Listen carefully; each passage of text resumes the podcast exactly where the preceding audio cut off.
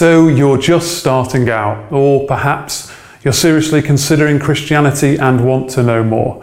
Or, as common in my own experience, you're a Christian who has sat in church services for years uh, without understanding the fundamentals of the faith. The idea here is to present the basics, the warnings, what it is, what it isn't, the whys, the whats, the hows of the Christian faith, with no gimmicks, no nonsense.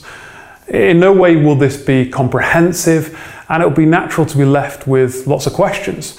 I've tried to include quotes or references to Bible passages to back up everything that I'm saying so you can check it out for yourself. Some of this may go straight over your head and you'll forget it, but don't worry, I'm sure you can't remember what you had for dinner two weeks ago, but no doubt it did you some good. That's why this will be um, in video form, an audio podcast, and you can read the transcription on the website for study and to search the scriptures in your own time. It may seem a little long-winded, um, but hey, your life depends on the gospel. Here goes. Christianity is grounded in the Judeo-Christian scriptures called the Bible. The Bible is made up of sixty-six parts, with history such as Genesis and the Gospels of Matthew, Mark, Luke and John, poetry such as in the Psalms, books of wisdom like Solomon's Proverbs. There are books of prophecy which predict the future. There are letters written to individuals and churches, and this library was written by around forty authors over a sixteen hundred year period in three different languages, all with the same story of grace throughout. The redemption of mankind and the earth by God's anointed Son, Jesus. Christianity is not based on feelings or emotions, or at least it shouldn't be. It's not a blind faith, rather it's based on the creator of the universe revealed in his word. Hebrews says, faith is the substance of things hoped for, the evidence of things not seen. Believers have convincing proof, the soul seeing what the eye cannot see, being founded on the truth in the person of Jesus Christ, his miracles and teaching. Christ from the Greek, or Messiah from the Hebrew, is a title meaning the anointed one. And so we have been called Christians. No other religious writings have been scrutinized like the Bible. Christianity's unmatched holy scriptures have stood the test of time, with history, archaeology, science, textual criticism and prophetic facts demonstrating its accuracy and reliability. Christians believe the Bible to be the inspired, inerrant, authoritative Word of God, and of supreme and final authority in faith and practice. It means we can trust what it says about the past and what it says about the future. It is God's guide for us to live by, understand who he is, the purpose of life, the consequences of our actions, and his promises and plan to save us from this present age of suffering into the perfect, restored world to come. No wonder it is by far the best-selling book of all time, with over two thousand one hundred language translations. If you want to know what is going on in the Middle East or around the world, if you want to hear from God and learn how you and your family can be saved from your death-ridden bodies, you need to read the Bible. I highly recommend it. Everyone follows someone. Pop stars, sports stars, Instagram celebrities. We follow Jesus. We try to imitate him. But why? Here's the backstory. Christians believe in one God, a triune God of three persons, Father, Son, and Holy Spirit, who created the heavens and the earth, and all within which God declared was very good.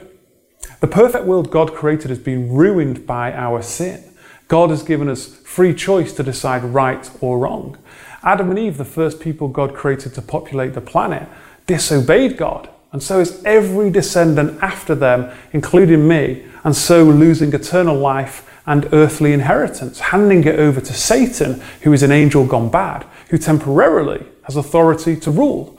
From this point on, death and suffering would take over in this present evil age. So the world was very good, it is now very bad, but God has promised to make it very good again.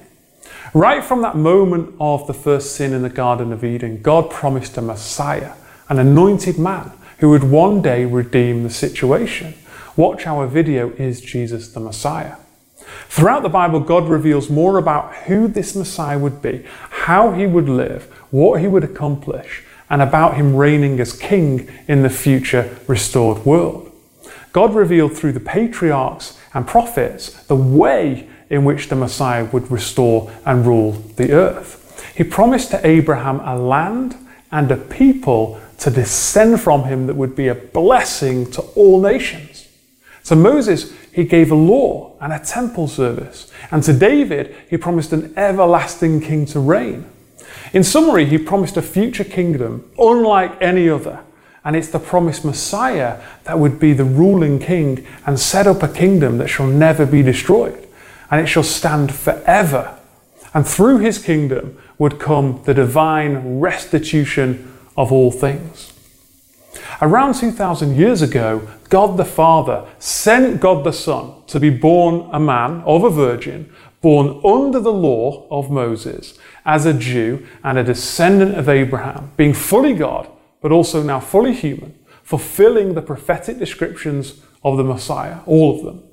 He lived the perfect sinless life, fulfilling the law completely, yet he chose to lay down his life and die a humiliating death on a cross, resurrecting to life on the third day. In this way, he was able to redeem those who were under the law, so that they might receive adoption as sons, and if children, then heirs, heirs of God and fellow heirs with Christ. He paid our debt of sins and wiped the slate clean to justify us in his sight. The animal sacrifices under the Jewish law foreshadowed the very real way Jesus' sacrifice, his blood, bought back the earthly inheritance and everlasting life that we lost through sin. And it's not just Jews who have the promise of salvation, but those who are of the faith are blessed along with Abraham, the man of faith. If you put your faith in Jesus, then you are Christ's. And if you are Christ's, then you are Abraham's offspring, heirs according to promise. So any person from any background, nation, you name it, that follows King Jesus and has faith in his name will be part of the renewal of everything on heaven and on earth and enjoy an eternal life in his kingdom. What was the mystery within the scriptures was that Jesus the Messiah would appear in two separate comings. First, to suffer and pay our debt, and secondly, beginning with the nation of Israel, to come and set up his kingdom and restore the earth to its original, perfect, Edenic conditions. One day soon, Jesus will return as king, mighty to save. And while those who refuse to accept Jesus as their Lord and Savior, they shout, "Hide us from the face of him." Christians who have loved his appearing will rejoice, and he will send out his angels with a loud trumpet call, and they will gather his elect from the four winds, from one end of heaven to the other, and he will be the King of Kings, and he shall judge between the nations. Nations shall not lift up sword against nation, neither shall they learn war anymore. His kingdom will be one that has true justice and reward those who have fought the good fight, finished the race, kept the faith, and he will wipe away every tear from their eyes. And death shall be no more, neither shall there be mourning, nor crying, nor pain any more, for the former things have passed away. The wolf shall dwell with the lamb, and the leopard shall lie down with the young goat, and the calf and the lion, and a fattened calf together, and a child shall lead them. A new order of things and an expression of God's law of liberty will be established. And many nations shall come and say, "Come, let us go up to the mountain of the Lord, to the house of the God of Jacob, that he may teach us his ways, that we may walk in his paths. For out of Zion shall go forth the law and the word of the Lord from Jerusalem." I want to be part of that new world to come. I want to be welcomed into his kingdom. I'm so thankful that Jesus has paid my debt, so I can worship him as king and be showered by his grace. That's why I put my faith in Jesus. That is why I follow him. And that is why I tell people about him. A Christian is someone who follows Christ Jesus as their example, Savior, and coming King. Here are two key reasons why Christianity is unlike any other religion. Every religion says, "We're good, you're bad, join us, and there's a possibility you could be included in a heavenly or better afterlife." Christianity says we're all bad, for all have sinned and fall short of the glory of God. Only one man was good, his name is Jesus, and he lived the life we never could, died the death he didn't deserve to pay for our debt of sins. The Bible says we must all appear before the judgment seat of Christ, so that each one may receive what is due for what he has done in the body, whether good or evil. Equally, we know that a person is not justified through works of the law, but through faith in Jesus Christ. So then the law given to Moses was our guardian until Christ came, in order that we might be justified by faith. But now that faith has come, we're no longer under a guardian, for in Christ Jesus you are all sons of God through faith. So the law of Moses was given to the Jewish people, revealed our sin like a measuring stick of holiness, because in attempting to keep it, we soon recognize that none of us can keep it fully. For whoever keeps the whole law but fails in one point has become guilty of all of it. Think about the Ten Commandments, which are a summary, if you like, of the hundreds of commandments given to the Israelites. Have you ever told a lie? Have you ever stolen something even small? Have you ever looked at a person in lust? You may well say, well, hang on a minute, I'm a good person. But no judge would dismiss a serious crime in court if that defendant motioned about doing charitable deeds at weekends. Your good doesn't outweigh the bad.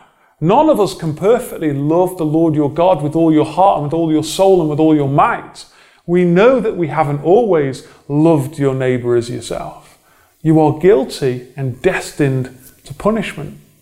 But rather than condemning us as lawbreakers and leaving it at that, God provided a substitute, Jesus the Christ, who obeyed the law perfectly for us.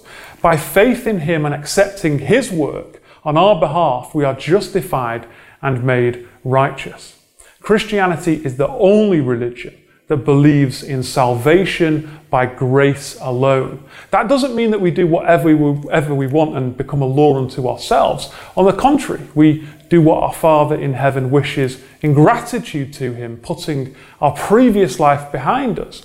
Like a father who gives his son a present, the son in gratitude does what his father asks. Not in doing so he can in any way pay for the present, but rather he responds with love to the love that he has received. We don't do good to get to heaven. We do good because we get to go to heaven and be part of his coming kingdom. Our good works are evidence of our living faith. The resurrection is the cornerstone of the Christian faith. We read, if Christ has not been raised, then our preaching is in vain, and your faith is in vain.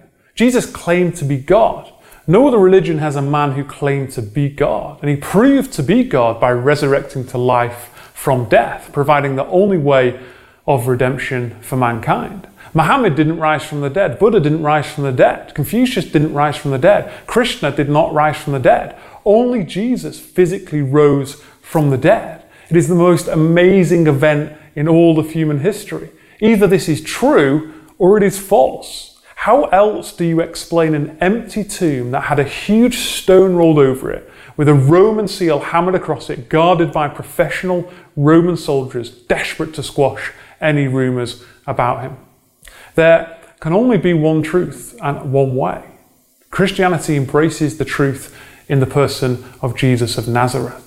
Jesus was either mad, bad, or the truth with a capital T. But the fact is, he doesn't leave it open to conjecture. You can't say he was just a good teacher or perhaps a prophet or a nice guy who spoke well. He doesn't leave you guessing. He conquered death. He performed miracles for everyone to see and claimed, I am the way, the truth, and the life. No one comes to the Father except through me. The lyrics of the very talented Jay Thomas, who I had the pleasure of fellowshipping with in Israel, resonate home. He said, no other God can be called a father. No other God can be called a friend. No other God can be called Redeemer. No other God is coming back again. How we start our Christian journey is important. But do those of all faiths go to heaven? Jesus said, truly, truly, I say to you, unless one is born again, he cannot see the kingdom of God. Jesus was speaking foremost of the necessity of the nation of Israel to be born again. But in the same way, each individual follower of Christ is required to be born again, which literally means being born from heaven, becoming a child of God. And so much more than an altar call where the preacher asks the crowd to put their hand up, repeating a sinner's prayer. Being saved is a process from that immediate decision to put your faith in Jesus to the day you are resurrected to glory. There are four things we should do for a proper start in our new Christ-like life. Repent, believe, get baptized, and receive the Holy Spirit. The first step is repentance, which means turning away from our sins and turning towards God. It starts with godly sorrow, recognizing our wrongs in a humble manner. Often God will reveal to the surface of your mind many things you've forgotten about in the past that require to be brought before Him, asking for forgiveness. Repentance means we turn away from our previous life to a new one in thought, word, and deed. We begin to think how God thinks, align our thoughts with His. And when we understand more about God's holiness, it should lead us to ever more repentance. We confess with our mouth our sins and renounce them. Repentance is evident in our deeds. Our new life is free from addictions, anger, bitterness, resentment, jealousy, and immoral habits that enslave us. Paul told the Ephesians to put off your old self, which belongs to the former manner of life and is corrupt through deceitful desires, and to be renewed in the spirit of your minds, and to put on the new self created after the likeness of God in true righteousness and holiness. John teaches that no one born of God makes a practice of sinning, for God's seed abides in him, and he cannot keep on sinning because he has been born of God. As we said a moment ago, in no way do we earn salvation. As Paul reminds us, if righteousness were through the law, doing good, then Christ died for no purpose. In fact, you are severed from Christ, you who would be justified by the law, you have fallen away from grace. We don't repent in an arrogant sense, thinking we are gaining our own salvation. Jesus warned the Pharisees of placing their trust in their own religious works and traditions. It would be like a man who is being pulled into safety by a lifeboat, thinking by holding onto the rope, he is saving himself. We do our bit by holding onto the rope, in, in which you have the choice to let go, and God pulls us to safety. It is clear the person pulling him to shore is saving his life. Jesus' death to pay for our sin is a free gift, and we choose to die to ourselves and live for His ways. Jesus said, if you love me, you will keep my commandments. Rather than carving out your own identity, we die to it. Not that we lose our unique personalities, but that we, we honor God with all that we do rather than developing our own worldly passions. Becoming a Christian is not a label or a status we achieve. Instead, we receive our identity in Jesus through the Spirit. Being a Christian means to believe in the Lord Jesus Christ.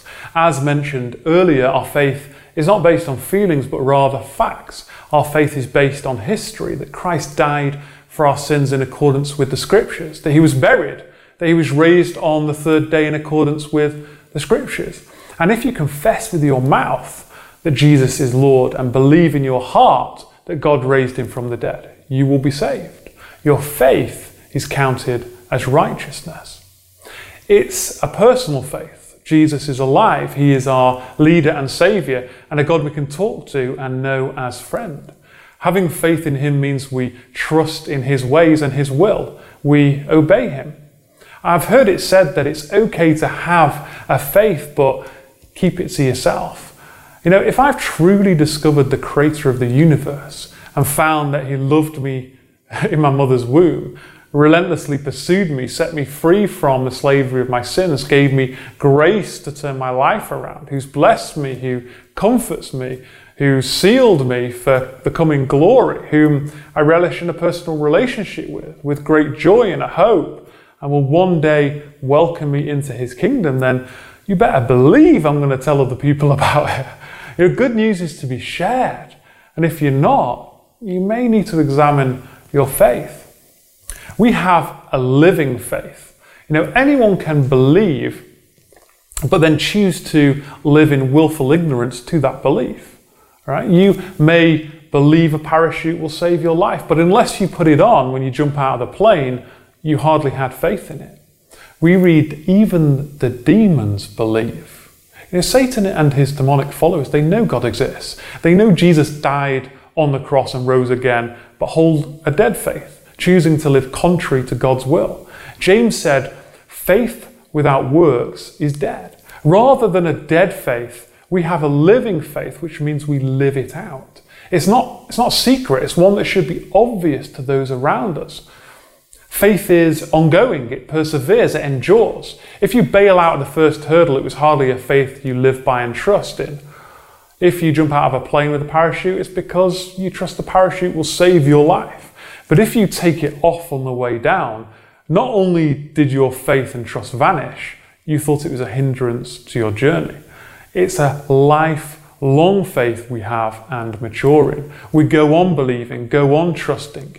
It's an ongoing faith that saves. It's important to note that it wasn't a case in the Old Testament times that people were saved through their works of the law of Moses, but now it's by grace through faith. No, we understand it is by hearing with faith, just as Abraham believed God and it was counted to him as righteousness. It was those who believed God and truly put their trust in him that were counted as righteousness, whether that was boarding the ark or a priest offering a sacrifice, just as we are counted righteous in faith in Jesus.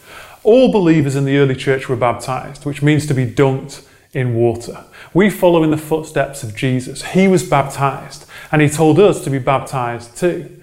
Go therefore and make disciples of all nations, baptizing them in the name of the Father, and of the Son, and of the Holy Spirit. Baptism is an event whereby a person is spiritually cleansed, to wash away your sins, calling on his name, and a burial of the old self. Why was it done? Jesus said, whoever believes and is baptized will be saved. You can't just be baptized as a baby and be set for life. It's those who first believe and then are baptized that will be saved. Peter told them to repent and be baptized, every one of you, in the name of Jesus Christ for the forgiveness of your sins, and you will receive the gift of the Holy Spirit. Peter wrote that baptism saves you, not as a removal of dirt from the body, but, but as an appeal to God for a good conscience. Baptism is deliverance.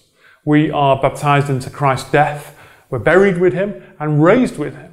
Just as the Israelites were baptized into Moses and out from Pharaoh's callous rule through the Red Sea, so too, when you are baptized, you are delivered from the territory of Satan, giving thanks to the Father who has qualified you to share in the inheritance of the saints in light. He has delivered us from the domain of darkness and transferred us to the kingdom of his beloved Son, in whom we have redemption, the forgiveness of sins.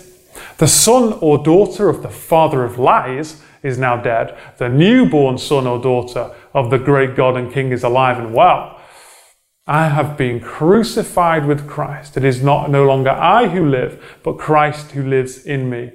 And the life I now live in the flesh, I live by faith in the Son of God who loved me and gave himself for me. The Israelites were born as a nation on Sinai. Their journey started in the desert, and they would need all the help they could get. For the journey in your new life, you require the Holy Spirit. Jesus tells us we must be born of water and the Spirit to enter the kingdom of God. Baptism cleans you out and deals with your past life, but now you need to be filled with the Holy Spirit for the future, as was Jesus. How do we get the help from the Spirit? Jesus tells us, ask the Father, and he will give you another helper to be with you forever, even the Spirit of truth. When we repent and believe, the evidence of which is in keeping his commandments, and we've been baptized, we can simply ask in prayer, and he will give him to us. It is also seen in the early church where the Spirit would come during prayer while laying hands on someone. We must also go on asking and be renewed by the Spirit to clean out the continual build-up of baggage and replenish us. You will receive gifts of the Spirit such as prophecy, or gifts of healing, or gift of tongues. Paul writes, earnestly desire the spiritual gifts. Remember, this isn't anything to be scared of. A good God gives good gifts. Jesus said your own dad wouldn't give you a scorpion if you asked for an egg. How much more will the Heavenly Father give the Holy Spirit to those who ask Him? Now, you may have heard or seen things in churches or religious T V that looks weird, some of which may not even be biblical, but remember that the fruits of the Spirit include self-control. So if people are claiming to receive the Spirit but they're not in control of their body, it's not the Holy Spirit. It's not the Holy Spirit, for example, that makes people fall over. The accounts of people falling over in the Bible were because they were in shock or fear of what they'd witnessed. Often an angel tells them to get back up to uh, their feet. When the Holy Spirit lives in a person, they are transformed. We read, therefore, if anyone in Christ, if anyone is in Christ, he is a new creation. The old has passed away. Behold, the new has come. We don't just know God in a sense of academic knowledge. We know God in the sense of we experience a very real relationship with Him. When we soften our hearts towards Him, He speaks through our conscience and in a variety of ways. Unlike other religions, we can be assured of our salvation. The Holy Spirit dwells in us as a down payment of what is to come. So Christ, having been offered once to bear the sins of many, will appear a second time, not to deal with sin, but to save those who are eagerly waiting for Him. God is in the business of salvaging and restoration, which is a lifelong process for Christians. We are born again into a new life through repentance and faith, which we call conversion, and then the regeneration of God in baptism and receiving of the Holy Spirit. We need both conversion and regeneration to be alive in the kingdom of God. So God justifies you in His sight and accepts and forgives you, what we call justification. And then He sanctifies you in, in your Christian walk and makes you holy. And finally, God will give you a new resurrected body, what we call glorification, in the newly restored heaven and earth to come. From now on, in this new lifelong commitment, Jesus is your Lord and the Bible is your authority. And so you will find that you start to fellowship with people that you'd never normally be friends with. Race and culture prejudice leave you. Our way of thinking changes as we form a biblical worldview. We see the good fruit in our lives and support others in the faith. We restore fractured relationships. We work for reconciliation and peace. And all because now the love of Christ controls us. As a side note, I just want to be clear about the hope of the gospel of the kingdom. Today, many are preaching that the kingdom of God has already come. They are of the mindset that society will progress continually until Christians take over the world, ready for Jesus to return. Some believe that we receive all the blessings of the kingdom now, from total healing to complete national revivals. This is incorrect and causes damage to Christian communities. The Bible is clear that things will get worse before He returns. Otherwise, what is He saving us from? Are we really building the kingdom ready for Him to sit in as a king? No. He will build His church and He will establish His kingdom, formed by no human hand. Plus, if the kingdom has come now, I'm not impressed. Like, is this it?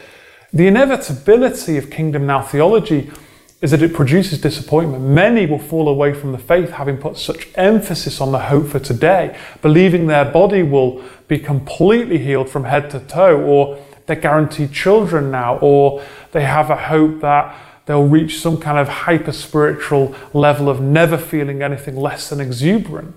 You know, when they discover that life isn't quite aligning with their kingdom now worldview, it leads to misplaced anger at God and feelings of being inept and, you know, not, not good enough.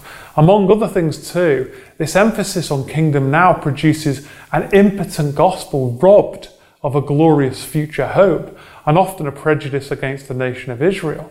The Bible is clear that when you heard the word of truth, the gospel of your salvation, and believed in Him, were sealed with the promised Holy Spirit, who is the guarantee of our inheritance until we acquire possession of it, to the praise of His glory.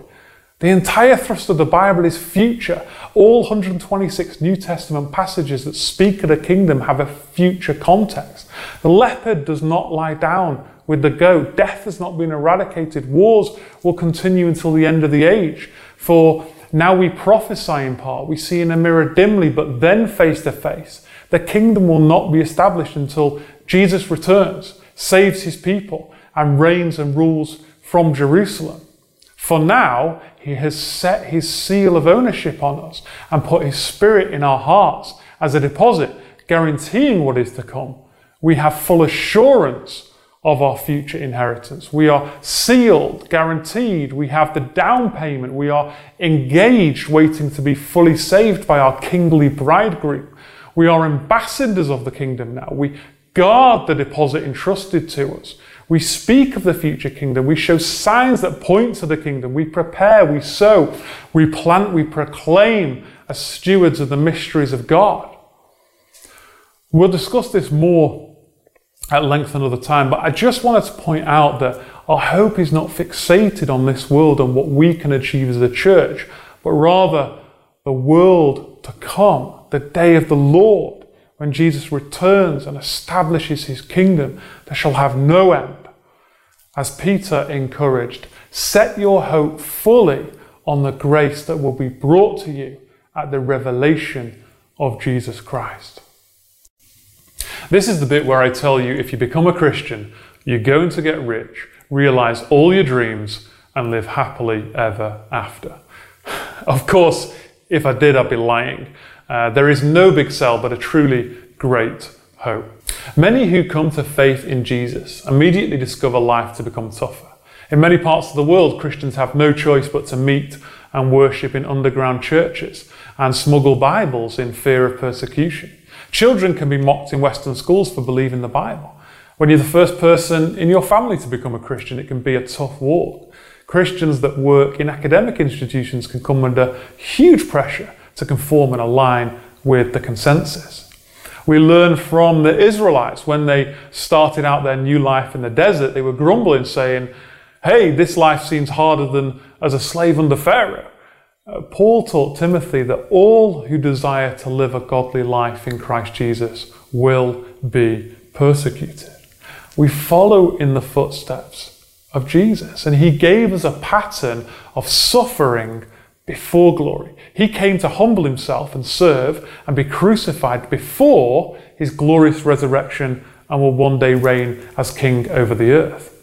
When we become a Christian, we are saved in the sense that we're free from our old self, the chains of sin that once held us captive, and are guaranteed and sealed by the deposit of the Holy Spirit. But we are not ultimately saved until Jesus returns. Jesus told his disciples, if anyone would come after me, let him deny himself and take up his cross and follow me. For whoever would save his life will lose it, but whoever loses his life for my sake will find it. We don't find ourselves, as the world says.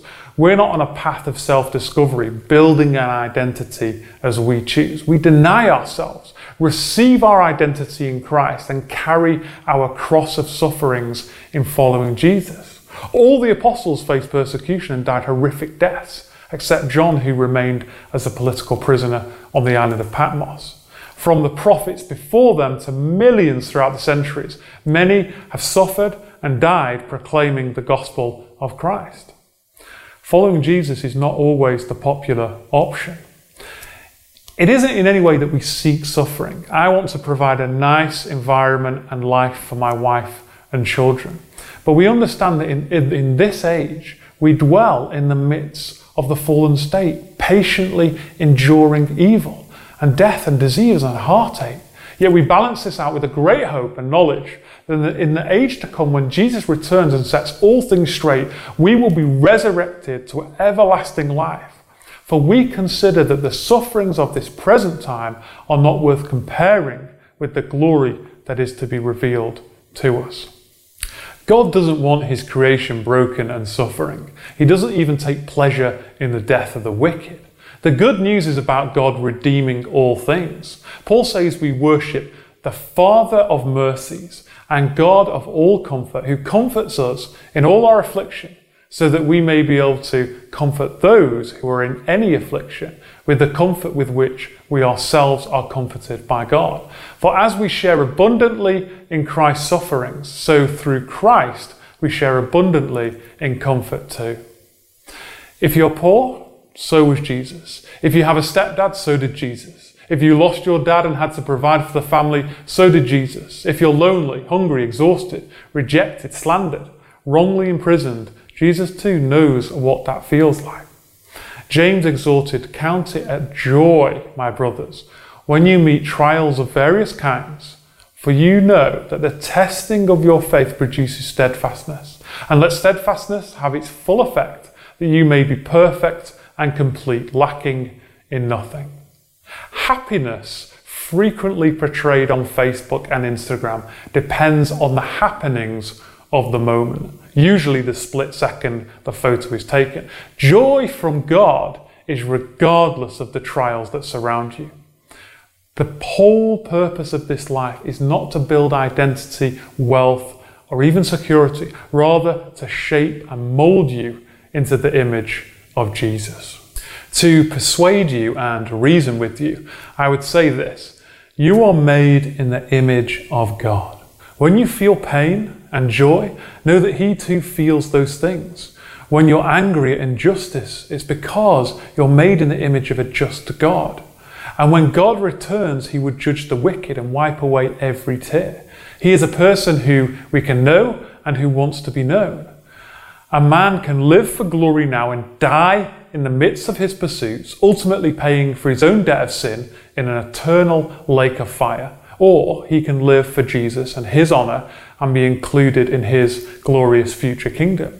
Jesus warned, "You will be hated by all for my name's sake, but the one who endures to the end will be saved." Jesus encouraged, "Blessed are the meek, for they shall inherit the earth." When I started to walk with God, I wondered why I hadn't chosen this path earlier in my life. I have no idea how people go through the roller coaster of life without hope and the God of comfort by their side. I have to admit, it can be confusing. Christians haven't always explained the gospel well. There are hundreds of denominations with different traditions. We do not always demonstrate our faith well, and so hypocrite can be a reasonable title. Humans love traditions because we always want to do it our own way. Even if we do the right thing, we often want to do it in our own very special way. Traditions aren't necessarily a bad thing, occasionally helpful. Traditions are acceptable as long as they aren't contrary to the Bible's teaching or create a stumbling block for faith seekers. If you can't find it in the Bible, it isn't required. The question is, does it help rather than hinder discipleship? There have been countless cults and New Age movements spun off Christian thread. It can be particularly confusing when other religions have creeds and practices that sound similar and even use biblical wording in their titles. Common cults include Jehovah's Witnesses, uh, the Church of Jesus Christ of Latter-day Saints, or Mormonism, uh, the United Church of God, Christian Science. Even Islam is a spin-off. Below is a link of a comparison of a few imposter examples. You know, calling yourself a Christian doesn't mean you are a Christian in God's sight. Jesus warned, "Not everyone who says to me, 'Lord, Lord,' will enter the kingdom of God." Paul further warned to the Ephesian elders in the book of Acts, "I know that after my departure, fierce wolves will come in among you, not sparing the flock. And from among your own selves will arise men speaking twisted things to draw away the disciples after them." Jesus told us to expect people to imitate Him, saying, "See that no one leads you astray, for many will come in my name saying, 'I am the Christ,' and they will lead many astray. And to be, be aware of false prophets who come to you in sheep's clothing, but inwardly are ravenous wolves." Wolves don't look like wolves. A hunter will disguise him or herself. In the early church, there were false leaders just as there are today. Paul writes, "For such men are false prophets, deceitful workmen, disguising themselves as apostles of Christ." And no wonder, for even Satan disguises himself as an angel of light. So it is no surprise if his servants also disguise themselves as servants of righteousness. Church leaders can begin their ministry well, but end up being motivated by the big stage, drawn into pop psychology, watering down the gospel, which inescapably leads to false teaching. And often the congregation, which has now become an audience expectant of entertainment, thirsts for weekly milky treats. For the time is coming, Paul explains, when people will not endure sound teaching, but having itching ears, they will accumulate for themselves teachers to suit their own passions, and will turn away from listening to the truth and wander off into myths. Then there are those who are not so much in it for the fame, but rather the authority, pomp, and ceremony. As Jesus instructs his disciples, beware of the scribes who like to walk around in long robes and love greetings in the marketplaces and the best seats in the synagogues and the places of honor at feasts, for a pretense make long prayers. Paul also reveals that some leaders act in pretense. Some indeed preach Christ from envy and rivalry, but others from goodwill. The latter do it out of love, the former proclaim Christ out of selfish ambition, not sincerely. And the Holy Spirit revealed to him that in later times, some will depart from the faith by devoting themselves to deceitful spirits and teachings of demons. While many stand true to God's word, sadly, the mainstream church in the U K has leant further and further away from God's word, onto man's word. The six-day creation, which is the foundation of understanding, has been replaced with the dark theory of evolution. Gender roles in the home and church have been thrown out. The clear teaching on marriage is being washed away. The election of Israel and the Jewish people has been discarded. Even the doctrines of justification have been ebbed away. We wonder why the nation has turned its back on God, because the church has walked away from the word. We're reaping the unrighteous fruit from the unrighteous seed sown. And it should be no surprise that the entertainment industry and mainstream media aren't always the best advertisement for the church. Christianity can get a bad rap, sometimes for good reason. Amongst all the craziness, remember, at its core, at its simplest, the Christian faith is beautiful. Remember Paul's words that we may lead a peaceful and quiet life, godly and dignified in every way. This may all seem a bit heavy uh, for someone starting out in their faith, but it would be irresponsible to send someone on a journey without preparing them first. I wish uh, someone had discipled me in some of the pitfalls and correct practice when I set out. So we must keep watch of the sign of the times, the church we're part of, who we fellowship with. It's not about being paranoid. Rem- remember, God is not a God of confusion, but of peace. Rather, we're required to behold godly discernment in stewarding the mysteries of the faith well. John warned, "Beloved, do not believe every spirit, but test the spirits to see whether they are from God. For many false prophets have come and gone out into the world." Paul encouraged us to test everything, hold fast to what is good. Jesus told, "You will recognize them by their fruits." Do they produce good fruits or rotten fruits? Not good fruits according to the world, but biblical good fruits. That is why you have this, so you can check what they're saying is in the Bible and make sense in the context of the passage. I think when we get to the age to come, we'll be surprised who isn't included and who is. Sure, but isn't Christianity a spin-off from Judaism? Well, Judaism is centered on the Hebrew Bible, which we call the Old Testament, and from which they attempt to keep the law of Moses.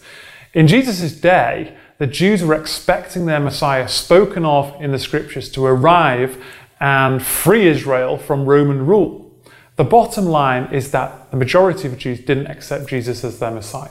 They didn't want a king who was humiliated on a cross. They couldn't see the time gap between his first coming to pay for their sins and his second coming to restore Israel. Having said that, thousands of Jews did believe. The early church was mainly Jewish, with Gentiles joining them. All the apostles were Jewish. And of course, Jesus is Jewish. Jesus lived by the law of Moses. Paul continued in keeping aspects of the law of Moses and confirmed the law is holy, righteous, and good. However, these Messianic Jews or Christians recognized that Jesus was the long-awaited Messiah and that it's faith in him apart from works of the law is what grants everlasting life. In a sense, Judaism split in the Second Temple period. Those that believed in the Messiah, Jesus, and those who don't. Those who put their trust in Jesus and his accomplishments, and those who put their trust in their own accomplishments. I've heard it said by a Jewish believer in Jesus, Christianity is the true Judaism.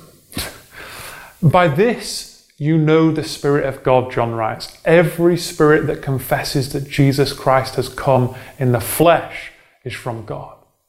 What we call the New Testament scriptures from Matthew through to Revelation were then written, again, entirely by Jews, uh, with the possible exception of Luke. Today, hundreds of thousands of Jews believe in their Messiah Jesus, but the majority do not. However, one day, all of Israel will know their God and King in the person of Jesus. Here's the trick.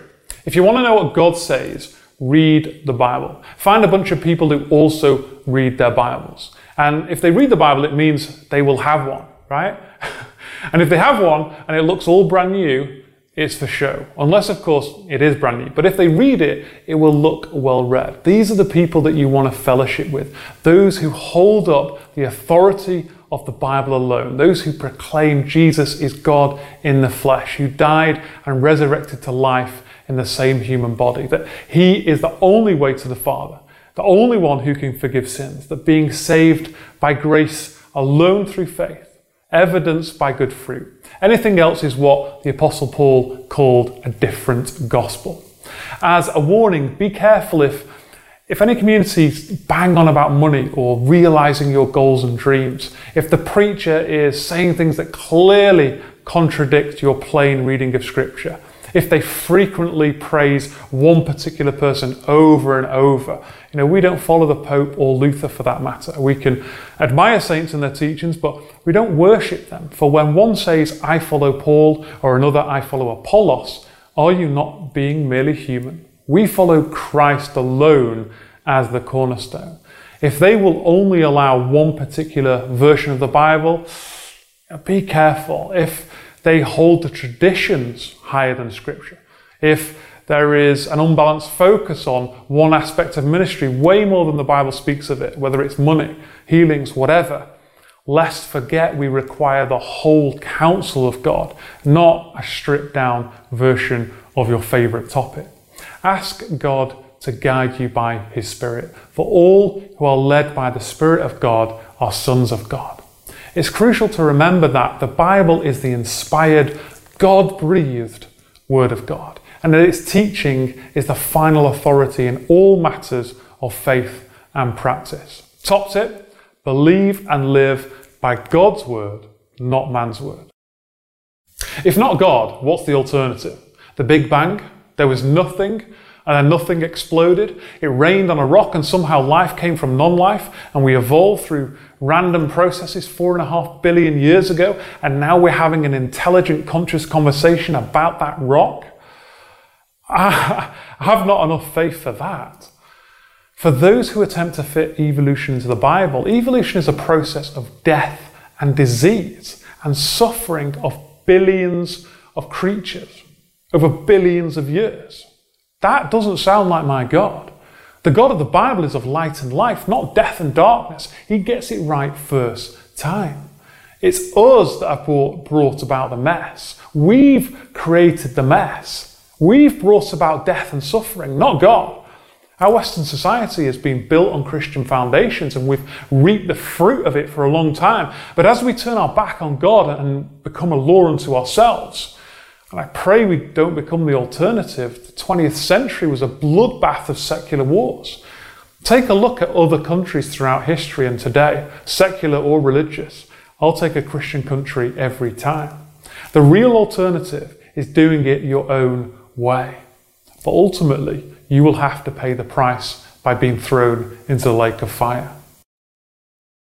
So why don't people follow Jesus? The Bible says that by their unrighteousness suppress the truth. Really, I know that you know God exists. You can deny it all you like, but the reality is that if you deny God, you have chosen to be willfully ignorant. The Apostle Paul said, "For what can be known about God is plain to them, because God has shown it to them. For his invisible attributes, namely his eternal power and divine nature, have been clearly perceived ever since the creation of the world, in the things that have been made. So they are without excuse. For although they knew God, they did not honor him as God or give thanks to him, but they became futile in their thinking, and their foolish hearts were darkened. Claiming to be wise, they became fools, and exchanged the glory of the immortal God for images resembling mortal man, and birds and animals and creeping things." You know the Creator exists, but instead of worshipping him, you follow a footballer, or a fashion icon, or a political leader, and yourself. The Bible says God has given his light to everyone. Jesus, who is the true light, said, "When you put out that light given to you, and you dull that conscience, which is the inner knowledge of God's existence, how great is the darkness." You can choose to listen to your God-given conscience or harden your conscience towards God. This is the verdict. Light has come into the world, but people loved the darkness instead of light because their deeds were evil. Everyone who does evil hates the light and will not come into the light for fear that their deeds will be exposed. You may say you can do good acts without God. Sure, though any good you do is because you are made in the image of God. Yet anything you do in your own strength without acknowledging the fact that it is from God means that pride smothers the good thing anyway. Ultimately, you love your sin. You don't want to give up your alcohol abuse, pornography, gossip, anger, fornication, whatever. We love ourselves more than God. We're the selfie generation. So you choose to suppress the truth and deceive yourself. And so, as the Bible says, God gave them up to the lusts of their hearts, to impurity, to the dishonoring of their bodies amongst themselves, because they exchanged the truth about God for a lie and worshipped and served the creature rather than Creator. Sound familiar? Why is it that Christianity, that is all about grace, truth, hope, and love of God, is so offensive and controversial? Deep down, everyone knows that one day, at the name of Jesus, every knee should bow in heaven and on earth and under the earth, and every tongue confess that Jesus Christ is Lord, to the glory of God the Father. I choose Jesus. I follow him. I get it wrong a lot of the time, but slowly I'm being formed into what we call sanctified, into the likeness of him. Jesus is my King and my God. I hope and pray you choose Jesus.